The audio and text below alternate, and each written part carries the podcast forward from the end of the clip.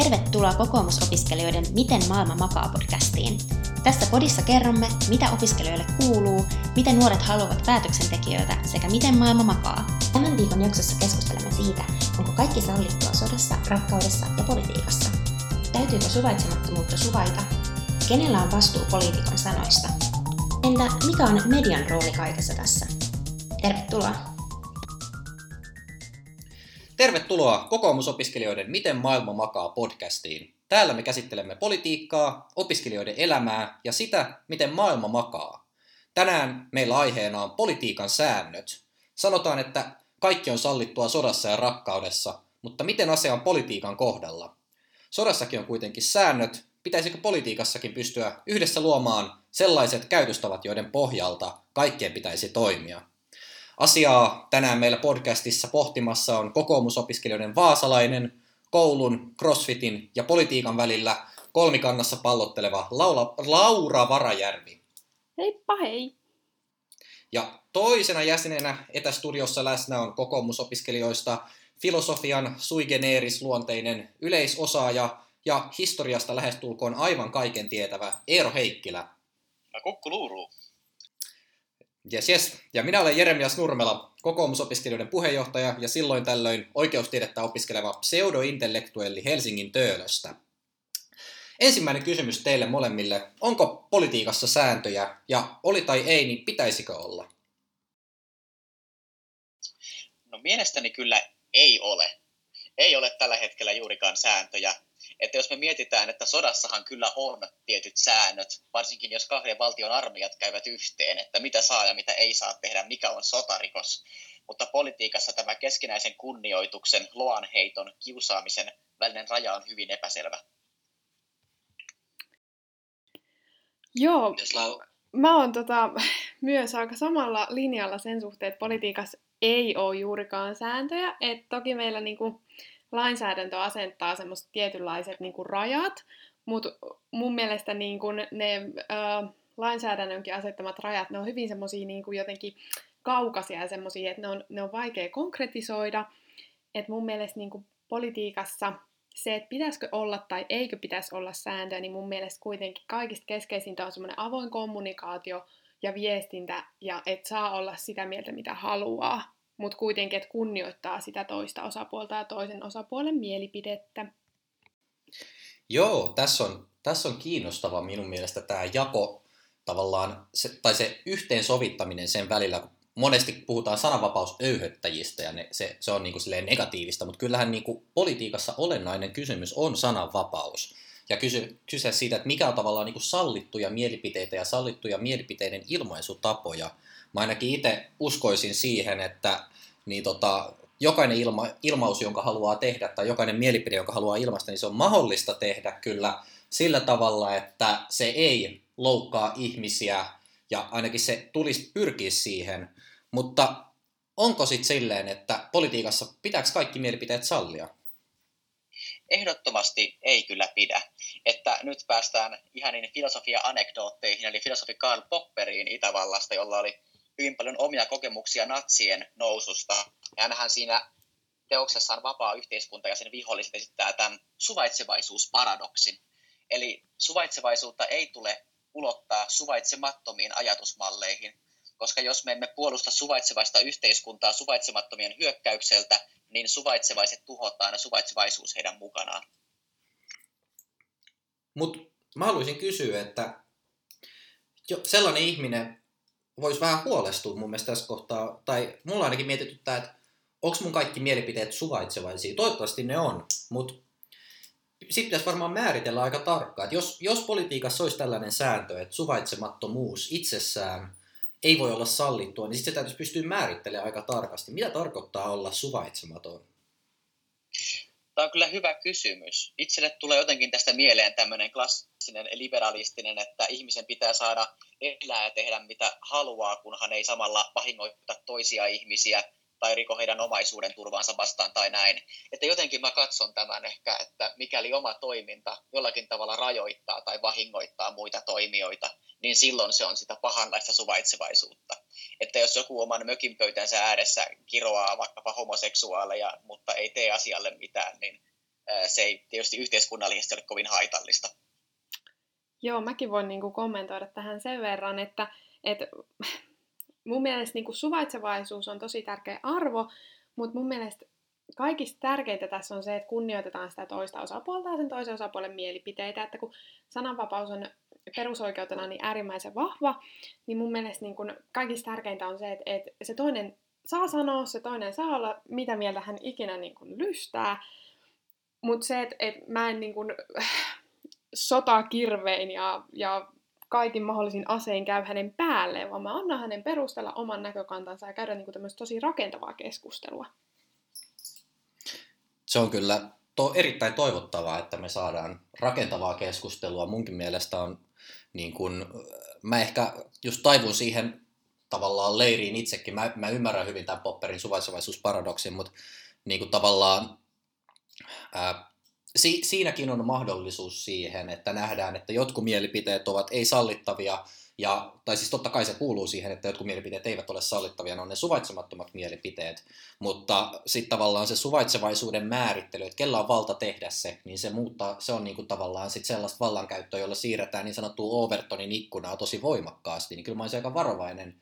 Mä ehkä lähtisin juuri siitä, että tavallaan mielipiteiden pitää tavallaan joutua käymään sellaisen debatin vasaran ja alaisimen läpi, ja sitten sen jälkeen vahvimmat voittaa argumentteina siis, ja sitten lopputulos on se, että meillä on hyviä mielipiteitä, tällainen niin kuin ajatusten vapaa kauppapaikka, mutta tämä on ehkä tällainen klassisen liberalismin vähän idealistinen käsitys, ja totta kai niin kuin, mä myös ymmärrän tosi paljon sitä ajatusta siitä, että niin kuin, silleen, henkilökohtaisesti, jos miettii just, että jonkun argumentit olisivat jonkun toisen ihmisarvoa loukkaavaa, niin kyllähän se on sellainen, niin kuin, että mä en tavallaan niin kuin, moraalisti pidä sitä hyväksyttävänä, mutta se, että pitäisikö sen olla mahdollista ilmaista sellainen mielipide politiikassa ilman, että siitä tulee seurauksia, niin se on mun mielestä se eri kysymys tässä.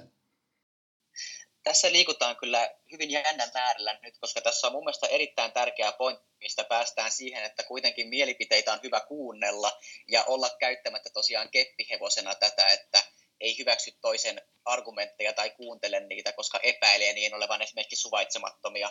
Tai tulee mieleen tämä iki-ihanan ihmisten puolueen puheenjohtaja Tapio Riikimäen klassikko, eli kaikki mielipiteet eivät ole tasa-arvoisia, osa niistä on vaan paskoja. Niin tähän ei toki saa mennä. Että erittäin hyvä. Se on hyvä säilyä. Ja itse asiassa mulle tuli mieleen, se on erittäin hyvä komediasarja, sääli ettei sitä tehdä enää. Mutta toisaalta niin mun mielestäni tästä päästään keskinäiseen kunnioitukseen. Että mikä on niin kuin politiikassa se keskinäisen kunnioituksen vaade, että koska itse harrastan kamppailuurheilua ja kamppailulajeilla on tämmöinen yhteinen kampanja, että kamppailija ei kiusaa. Ja sillä pyritään edistämään tätä, että kamppailuurheilijat eivät kiusaa toisia esimerkiksi kouluissa, työpaikoilla, reeneissä tai missään muuallakaan, koska kamppailulajeissahan annetaan aseet tehdä toiselle fyysistä vahinkoa. Ja silloin sen kanssa tulee myös se vastuu olla käyttämättä sitä viattomia vastaan tai muuten kuin itsepuolustuksessa tietenkään. Ja samalla tavalla politiikassa opitaan argumentoimaan, me opitaan sivaltamaan, niin annetaan aseet iskeä toisen kunniaa ja itsetuntoa ja identiteettiä vastaan. Ja ne iskut siihen omaan mieleen voi olla paljon tuskallisempia kuin vaikkapa siihen omaan kylkeen. Niin siinä mielessä niin mun mielestä pitäisi olla myös jonkinnäköinen kampanja, että vaikuttaja ei kiusaa. Toi on itse asiassa kiinnostava idea. Mun mielestä todella hyvä, että tavallaan jos ajatellaan, että minkälainen on se ideaalipoliitikko, niin se on sellainen, joka nimenomaan on rakentava eikä sellainen, joka heittää lokaa. Mua itseäni mietityttää ehkä tavallaan, politiikka on ollut vähän murroksessa, just jos katsotaan pidemmällä aikavälillä ja tämmöinen niin kuin lokaa heittävä, löyhä, populistinen, heikkoja argumentteja, mutta sellaisia, jotka kuulostaa hyviltä ja sellaisia, jotka menee usein henkilöön, niin niitä niin kuin on nyt päästy kuulla. Ja sitten just jos miettii, että milloin se on ollut, mistä se on tavallaan lähtöisin, niin ehkä selkeästikin tällainen niin kuin politiikan polarisaatio pitää katsoa historiasta ja sitten tavallaan joku finanssikriisi ja 2011 voidaan katsoa, että silloin on populismi lähtenyt kunnolla kasvuun ja just ehkä kyse ei ole siitä, että kansalaiset yhtäkkiä ryhtyy populistiksi, vaan siinä taustalla voidaan nähdä jotain syitä. Mua kiinnostaa, että mikä tavallaan niin kun ensinnäkin, että voidaanko me palata takaisin vanhaan, voidaanko me, jos vanha nyt ikinä oli hyvä, voiko ikinä niin kuin olla sellaista jotain, tai ei pidä liikaa nostalgisoida myöskään menneisyyttä, mutta toki sellainen niin kuin asiallinen keskustelu, sellainen, että miettii jotain vanhaa, kun Urho Kaleva Kekkonen puhui rauhallisesti televisiossa ja sitten keskusteltiin, niin argumentoitiin rauhallisesti ja miellyttävästi ja sitten päätöksenteko oli hyvää ja kunnollista, niin voiko sellaiseen palata? Tai voisiko sellaisen edes luoda? Ehkä sellaista ei koskaan ole ollut. Olipas vaikea kysymys, pahoittelut. Viisaushan lähtee tosiasioiden tunnustamisesta, ja kyllä siinä mielessä tietysti olen itse hieman huolissani tästä kehityksestä, koska katson, että se koko jopa toisen maailmansodan jälkeinen konsensuspolitiikka tuli todellakin tiensä päähän niissä eduskuntavaalissa 2011. Että oikeastaan aika hyvin, kun puhuttiin meidän etätapahtumassa Taru Tujusen kanssa, niin hän luonnehti, että se perussuomalaiset eivät ole syy, vaan seurausilmiö ylipäänsä siitä, millaisia mielipiteitä ihmisillä on noussut pintaan ja mikä on ollut se muutostarve politiikalle. Että siinä mielessä en kannata minkään lakaisemista maton alle, koska sellaisissa poliittisissa järjestelmissä on aina se latentti potentia realisoitua jossain kohtaa, tulipas nyt siistysanoja, jossain kohtaa sitten ikävänä purkauksena. Että jos tämän tilanteen kanssa oppii elämään ja saamaan näihin tämän ajan kysymyksiin, 2020-luvun kysymyksiin relevantteja, vastuullisia vastauksia, ilman öyhyä. Mua itse kiinnostaa suuresti tämmöinen luottamus, että mitä sillä on tapahtunut tässä tavallaan poliittisen kriisin aikana. Just sillä tavalla, että kun on syntynyt ihan hirveästi tämmöisiä uusia vaikuttamiskeinoja, tämmöisiä erilaisia aktivismin keinoja ja tämmöisiä, niin minua kiinnostaa tietää, että miten se vaikuttaa tavallaan poliittiseen luottamukseen ja siihen luottamukseen syntyy. Esimerkiksi, että miten meidän nuoret kokee, miten he luottaa politiikkaan ja demokratiaan, kun Suomi on tunnetusti maailmalla hyvin tämmöinen demokratian esimerkkimaa. Ja tämmöinen, että täällä ulkomaalaisetkin tietää sen, että Suomessa ihmiset luottaa politiikkaan, ne kunnioittaa politiikkaa hyvin suuresti. Niin minua kiinnostaa esimerkiksi, on mielenkiintoista miettiä, että mitä esimerkiksi tämän koronaviruskriisin jälkeinen aika on, että luotetaanko politiikkaan, vahvistuuko se luottamus vai heikentyykö se, niin se on mielenkiintoista. Todella vaikea kysymys, ja en tiedä, sä oot meistä, Laura, viimeksi ollut vissiin ehdolla edustajistovaaleissa Vaasassa. Mikä sun kokemus, ja se oli kyllä hienoa aikaa varmasti se ehdokkuus on ihmisen parasta aikaa, mutta mikä sun kokemus oli sitten tälleen, tuliko lokaa vai pystykö sitä kampanjaa tekemään asiallisesti?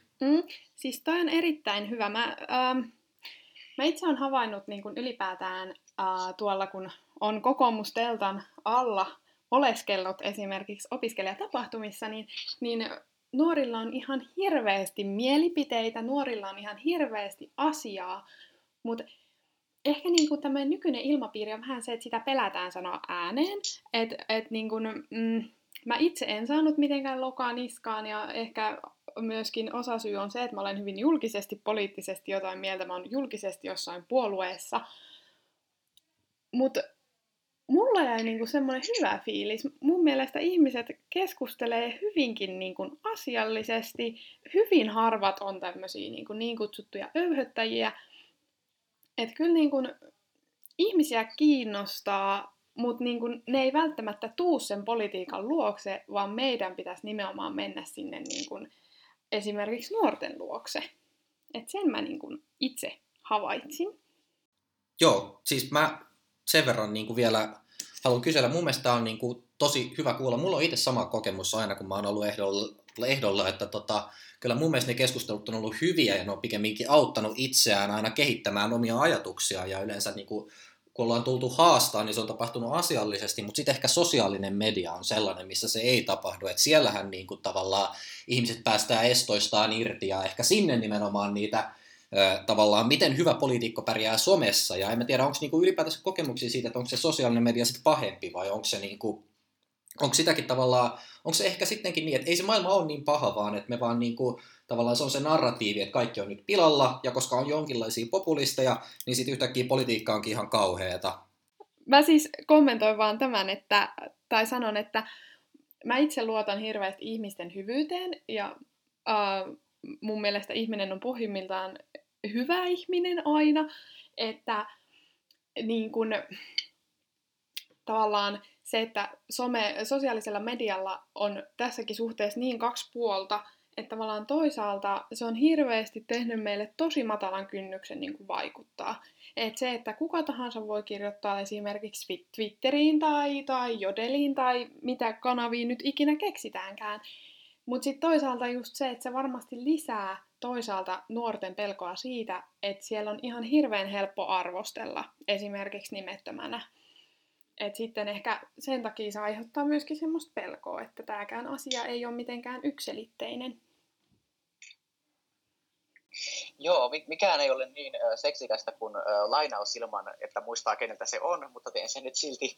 Eli mielestäni joku filosofia on kanssa puhunut siitä, että 98% ihmisistä on kyllä hyviä, 2% pahoja. Et siinä mielessä mä kyllä komppaan, että kyllä ihmisissä on sitä myötätuntoa ja suomalainen kuitenkin, täällä on ollut perinne, vahva perinne siitä, että kunnioitetaan poliitikkoja jopa enemmän kuin muualla maailmassa, mutta se kansainvälinen narratiivi siitä, että poliitikot ovat kaikki korruptoituneita ja huijareita ja jokainen puolue on hanurista, niin on levinnyt myös tänne Suomeen. Ja mä sanoisin, että se kyllä toistuu ehkä mitä isommista vaaleista on kysymys, että tuollaiset populistiset liikkeet on yllättävän heikolla ollut kuntavaaleissa.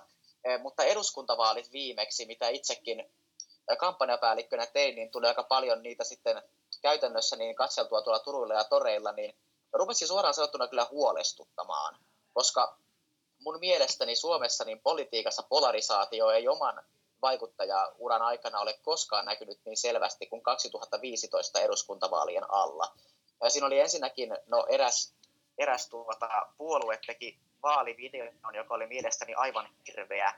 Se oli todella ahdistava se sanoma, mikä siinä videossa oli. Ja samaan aikaan media uutisoi poliittisen väkivallan uhasta ja siitä, että ehdokkaat liittyvät yhteen suojelemaan toisiaan, eivät kampanjoi yksin, koska heitä uhkaa väkivalta. Ja myös suurin osa ihmisistä suhtautuu hyvin, mutta ainahan jää ne kielteiset tapaukset mieleen. Ja kyllä sitä voimistui hyvin vahvasti huhtikuussa sellainen tunne, että nyt oikeasti saattaa kohta napsahtaa. Että olin hyvin helpottunut siitä, että eduskuntavaalit sitten lopulta menivät ohi ja tilanne pääsi taas tasaantumaan. Mutta pitää toivoa, että tällaista ei tapahdu sitten 4 vuoden päästä uudestaan. Anteeksi, 2023 tietysti. Tällainen niinku, viestin kuuleminen, että oikeasti niin kuin on tarvinnut pelätä, niin kyllähän siinä voidaan niin kuin vetää aika selkeä raja, että politiikka ei ole mahdollista, jos sitä ei uskalla tehdä. Että kyllä meidän selkeästikin pitää löytää joku sellainen, tai en tiedä meidän, mutta yhteiskunnan laajemmin olisi hyvä löytää sellainen tapa käsitellä poliitikkoja, joiden kanssa on eri mieltä kuin itse sattuu olemaan, että me pystyttäisiin tulemaan toimeen sen kanssa, että joillakuilla on oikeasti eri mieltä, ja se, että tavallaan niin kuin se, että se erimielisyyden turhautuminen purkautuu joksikin fyysisen väkivallan uhaksi tai jopa fyysiseksi väkivallaksi, niin kyllähän se nyt on sellainen, että se oikeasti estää osallistumista kansalaisyhteiskuntaan. Se on aivan totta, ja on jotenkin hyvin sääli, kun itsekin ihan tuntee tapauksia, että oikeastaan mikään muu kuin semmoinen poliittinen keskustelu sosiaalisessa mediassa tai livenä ei niin usein tuo ihmisestä aggressiivisia tai muuten niin kuin epämiellyttäviä puolia esille, että tunnen paljon ihmisiä, jotka ovat hyvin mukavia ja todella sillä tavalla ajattelevia ja analyyttisiä, mutta sitten jos siirrytään politiikkaan, niin moni ihminen tuntuu ikään kuin muuttavan persoonaansa, että on semmoinen kansalaisen tai poliitikon poliittinen persoona, joka voi olla välillä myös hyvin mustavalkoinen. Tai sellainen tapa, miten mä näkisin itse, että politiikkaa voidaan lähteä parantaa noin niin kuin politiikan sisältä käsin. Jos oletetaan, että se on mahdollista, niin se lähtee niistä poliitikoista itsestään.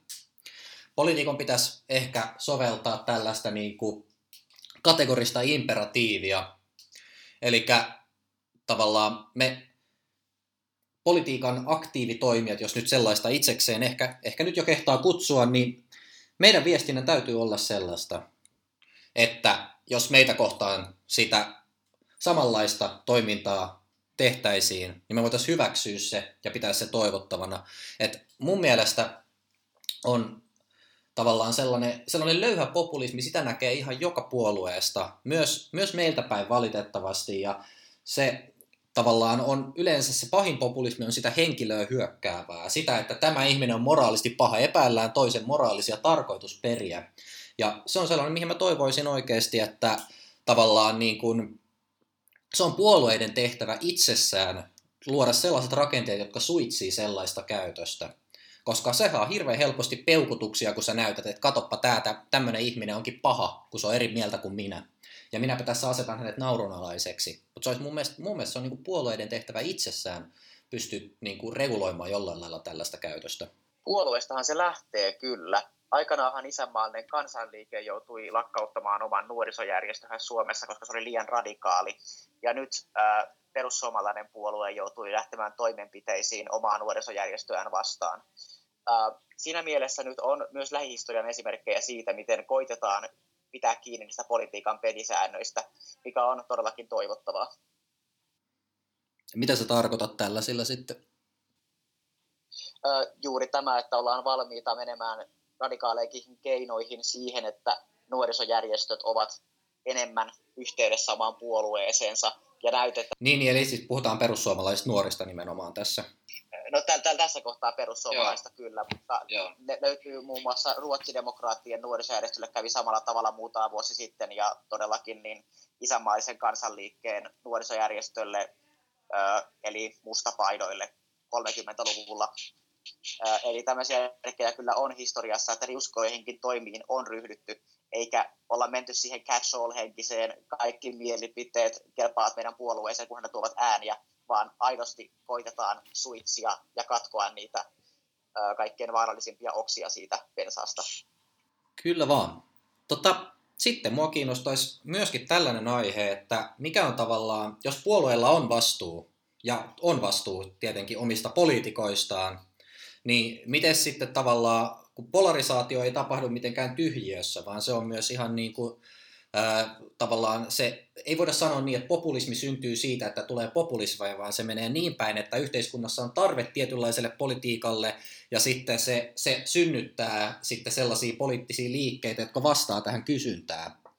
Tätä voidaan esimerkkinä pitää vaikka vihreiden liike, joka syntyi nimenomaan 70-luvulla, siihen tarpeeseen, että haluttiin niin kuin nimenomaan ympäristöön keskittyvä poliittinen liike ja sitten taas niin kuin maahanmuuttokysymyksien, niin kuin politiikan kykenemättömyys käsitellä maahanmuuttopolitiikkaa niin kuin merkittävä kansanosa halusi, niin ehkä se johti sitten taas siihen, että perussuomalaiset syntyi SMP:n pohjalta tai nousi niin vahvaksi pikemminkin, niin tavallaan tämä vallitseva yhteiskuntatodellisuus, jossa me eletään, niin sitä muokkaa mun mielestä politiikassa erittäin painottuneesti media, ja sitten voidaankin ehkä vähän kääntää katseet siihen, että mikä on se tavallaan, niin kuin, minkälaista olisi sellainen media, joka uutisoi politiikasta niin, että se on hyödyllistä ja rakentavaa. Totta kai niin kuin semmoinen kaikista pliisuin tai kliseisin argumentti, että niin kuin tavallaan että media tekee vain klikkiotsikoita ja ei ole enää hyvää journalismia, ja muistan, että Timo Soinin kirjassa populismista, niin hän puhuu siitä, että on politiikan toimittajia ja poliittisia toimittajia, että nykyään ei ole enää muuta kuin tällaisia poliittisia toimittajia, jotka muka sanottaa ihmisille, mitä ne haluaa ajatella, mutta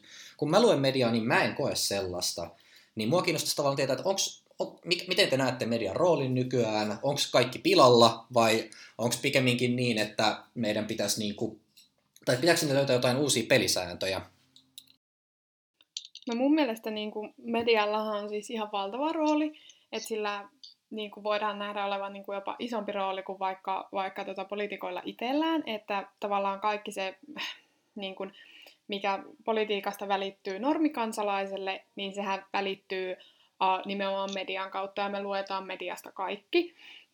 Ja median muotoja on tosi monia, että on Twitteriä ja on nettilehtiä ja on televisiota ja siis oikeasti laidasta laitaan löytyy kaikki.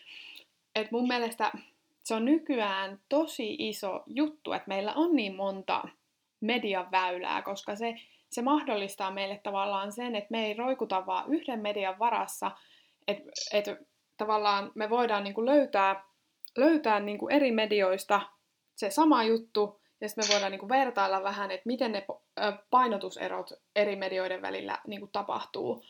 Ja se on mun mielestä erittäin suuri niinku rikkaus, että meillä on niinku eri medioita.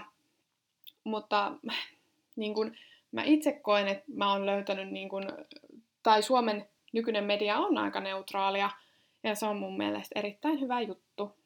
Joo, mä oon kanssa sitä mieltä, että tässä ehkä korostuu medialukutaito. Että kyllä niinku nyt ei enää ole sitä yhtä viestintälähdettä, niinku, että ei ole enää pelkästään kympin uutisia, vaan nyt on monta mahdollista tapaa löytää se oma narratiivi, ja sitten se medialukutaito totta kai korostuu siinä. Samalla tietysti näitä vaihtoehtomedioita nousee, tai olen samaa mieltä sitä Lauran kanssa, että tuntuu, että meillä on semmoinen kuitenkin suhteellisen yhtenäinen mediadiskurssi Suomessa, enkä tarkoita sitä, että medialla olisi jotain agendaa, mutta me emme voi eritellä lehtiä kovin selvästi, että tämän lehden ideologia on tämä ja tuon lehden tuo, että on semmoinen aika kuitenkin journalistinen yleislinja, että jos lukee Helsingin Sanomien, Ilta-Sanomien, Iltalehden tai Aamulehden tai minkä tahansa näistä artikkelia, niin siitä ei välttämättä heti otsalla huomaa, että nyt tässä on tämmöinen kamala Helsingin sanomalainen etelän median agenda. Mutta toisaalta samalla ehkä mikä on korvaamassa näitä vanhoja puoluelehtiä, on nämä vaihtoehtomediat, niin kuin Breitbart USAssa, minkä avulla myös Trump on noussut, ja no, toki MB-lehti löytyy Suomesta, mutta se ei ole yhtä suosittu. Mutta medialukutaitoa, sitä peräänkuulutetaan, ja se vastuu politiikan toimittajalla on aivan valtava. Se, mitä he puhuvat ja kirjoittavat, vaikkapa Ilta-Sanomiin, menee niin laajalle yleisölle, vaikuttaa niin laajan ihmisjoukon mielipiteisiin, että toivon ja uskon, että nämä toimittajat myös tuntevat vastuunsa. Mm. Se on just näin. Ja siis mä haluan kyllä vielä nostaa, että kun puhutaan tästä tavallaan politiikan pelisäännöistä ja median suhteesta siihen, niin se on semmoinen tavallaan todella tyhjä vertailukohta, että mitä monesti kuulee sitten vaihtoehtomedian kannattajien puolesta, tai toteavan, että vaihtoehtomediat on vaan niin kuin vaihtoehtoinen perspektiivi, että kaikkihan on poliittista, ei voida päästä mihinkään objektiiviseen, mutta sitten jos mietitään just jotain, niin kuin voidaan nimetä varmaan suoraan vaikka joku MV-lehti, niin sillä ei ole sen niin kuin suhde todellisuuteen ja sen valikoivuus on aivan toista luokkaa kuin normaalin journalismin. Et vaikka koskaan ei voida päästä mihinkään täyteen objektiivisuuteen, niin kyse on siitä, että yrittääkö se toimittaja tosissaan. Ja varmasti löytyy, jos kaivetaan esimerkkejä henkilöistä, toimittajista, jotka eivät ole pystyneet tai halunneet suoriutua täysin tästä velvollisuudestaan objektiivisuuteen. Mutta se on ihan eri asia kuin luopua siitä tavoitteena kokonaan. Kyllä. Se on aivan totta. Ehkä tähän loppuun mä haluaisin vielä ottaa sellaisen paluun takaisin tähän alkuun, että mikä on nyt sitten se visio? Onko politiikassa pelisääntöjä? Ollaanko me löydetty nyt sellaisia, että riittääkö se, että ihmiset on medialukutaitoisia ja sitten kuunnellaan kunnioittavasti noin niin kuin ihmisinä ja sitten poliitikot yrittää käyttäytyä, mutta onko nämä sitovia? Onko jotain keinoja, millä me luodaan tällainen yhteiskunta, jossa poliitikot pystyy tällaiseen interaktioon, vai onko se niinku tavallaan, onko meillä tietä ulos tästä? Meidän nykyisestä polarisaatiosta nimenomaan. Mielestäni totta kai tämä lähtee aina yksityisistä kansalaisista, että siihen mielessä tähän ei suoraan voi vaikuttaa, mutta kansalaiset ottavat mallia myös poliitikoista. Että se on siinä mielessä myös poliitikkojen velvollisuus olla sortumatta siihen kiusaamiseen tai lähteä sille vaikuttaja ei kiusaa linjalle, ei pelkästään sen takia, että toiselle ei tule paha mieli, mikä sinänsä on jo tärkeä arvo kohtuuden rajoissa, mutta myös siinä mielessä, että samalla syödään koko järjestelmän uskottavuutta, mikäli heitään liikaa lokaa, ja vallankumous syö omat lapsensa, eli mikäli puolue pääsee esimerkiksi valtaan järjestelmän uskottavuutta nakertamalla, niin se on myös heidän omasta vallastaan pois sitten joskus, kun he saavat sen vaikka pääministerin paikan. Joo, mä itse olen vahvasti sitä mieltä, että demokratian peruskulmakivi on semmoinen kritiikki, mitä voidaan niin kuin käydä dialogin tavoin niin kuin eri puolien välillä. Ja mä itse haluan näin niin kuin, nuorena painottaa sitä, että saadaan niitä nuoria kiinnostumaan politiikasta ja ei näyttäydytä politiikassa semmoisena isona harmaana mönttinä, mihin nuoret ei edes uskalla katsoa, vaan se, että me näytetään semmoisia selkeitä, hyviä linjoja, käydään rakentavaa dialogia ja kuunnellaan, mikä sen toisen mielipide on, miten se sen perustelee, ja siltä pohjalta niin kuin lähdetään sitten rakentamaan. Et mun mielestä erittäin keskeistä on se, että politiikka menee sen nuoren luokse ja on semmoinen niin kuin turvallinen vaihtoehto. Olipas se hyvin sanottu. Kyllä se nuorissa on tulevaisuus. Käydään nämä kaikki kliseet läpi tässä tämän jakson aikana. Niin mutta nuorissa on siinä mielessä tulevaisuus, että jos nuoret täysin niin kuin vieraantuu politiikasta, niin sitten selkeä yhteiskunnallinen vaikuttaminen jää niin kuin ihan muutaman poikkeuksellisen kiinnostuneen harteille. Ja se tarkoittaa sitä, että me ei saada parhaita tyyppejä tekemään niitä päätöksiä. Politiikka on vaikea kestävyysurheilulaji ja mun mielestä olisi toivottavaa, että me saadaan luotua sellainen yhteiskunta ja ilmasto, jossa jokainen uskaltaa lähteä mukaan politiikkaan. Juuri näin. Erittäin tärkeää, koska muutenhan politiikka on niin kuin se kuuluisa vertaus siitä, että pelaat shakkia papukaijan kanssa. Ei ole väliä, miten hyvin pelaat. Papukaija kuitenkin matkii kaikkea, mitä sanot, ja paskoo laudalle ja kaataa nappulat. Eli se olisi tärkeää, että emme anna koko politiikan ilmatilaa pelkästään niille kaikkein radikaalein meille, vaan otamme myös niitä kuuluisia kohtuun ihmisiä mukaan tälle kentälle. Se on just näin. Kiitoksia molemmille teistä tästä osallistumista podcastiin. Tämä podcast on nyt tässä. Ensi viikolla on taas uusi. Laita meidät seurantaan, missä ikinä kuunteletkaan podcasteja. Ja ystävät, se on sillä lailla, että näin se maailma makaa. Kyllä. Kiitos. Moi moi. Kiitos. Moikka.